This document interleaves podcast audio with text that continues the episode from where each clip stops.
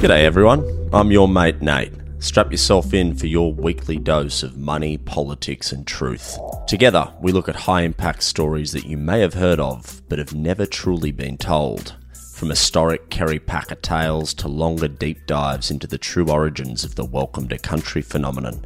I'm your mate Nate, and get ready to rethink the way you look at the world around you.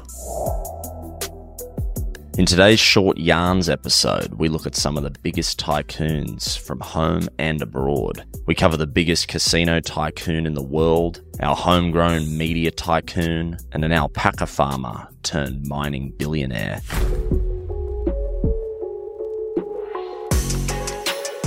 This is how an Aussie in the NFL changed the entire media landscape forever.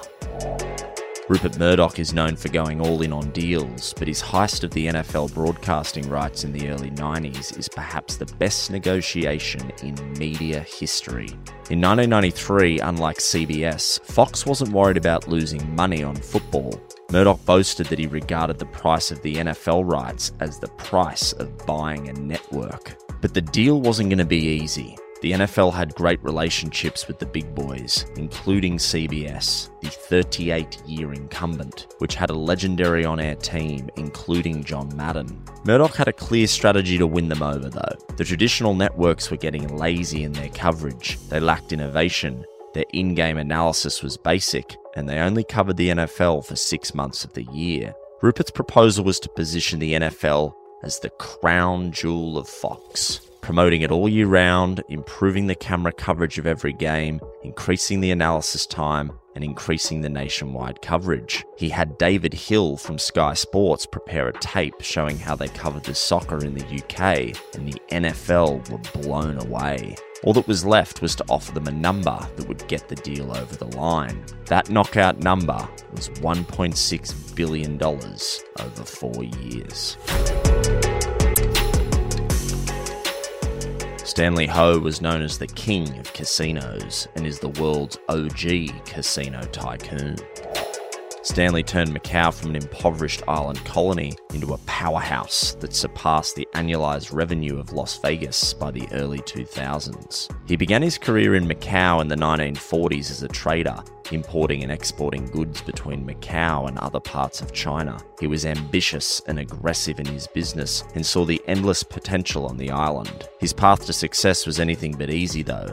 In building his multi billion dollar empire, he fought, negotiated, and collaborated with those who threatened to destroy him. He pushed back against the Japanese, who occupied his homeland during World War II. He fended off the Chinese triads wanting a piece of the pie and kept the communist government on mainland China at bay. By the 1960s, Stanley was awarded a monopoly on gambling in Macau by the Portuguese government which controlled the colony at the time. This gave him the exclusive right to operate casinos in the region and marked the beginning of his rise. The monopoly allowed Stanley to build his empire, including some of the most famous casinos in the world, such as Lisboa, Grand Lisboa, and Wynn Macau. This helped to establish Macau as a major gambling destination and played a key role in the city's economic development. He is considered one of the most influential gambling industry figures ever. He had 17 kids, loved ballroom dancing, and amassed a family net worth of around $12 billion. This is how an alpaca farmer became a billionaire from a dick handler. Twiggy Forrest is Australia's richest man, worth more than 17 billion bucks. He rose out of the ashes to glory during the early 2000s mining boom. After earlier failures in the mining sector, Twiggy re-emerged in 2003 as the CEO of Fortescue Metals Group, a penny stock founded on the simple premise that China wanted more iron ore than Australian majors could export. China's economy and steel industry was in a rapid phase of growth. Twiggy knew he was onto something big. But by 2006, things weren't going according to plan. Twiggy still needed to raise another $2 billion to fund construction of his project, but every financing scheme he tried had failed. The last hope for Twiggy lay within the high yield bond market. Only those with an appetite for risk would back him.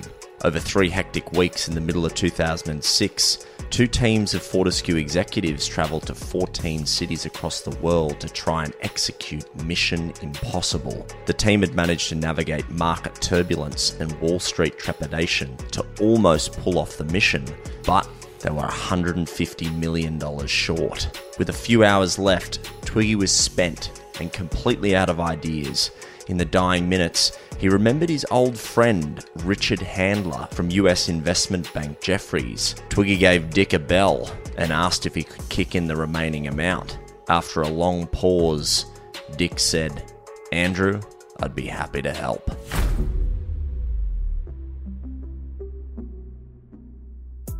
Thanks so much for listening, guys. I hope you enjoyed the episode. If you're a new listener, we've got episodes coming out every Tuesday and Thursday morning. Can't wait to catch you in the next one, guys.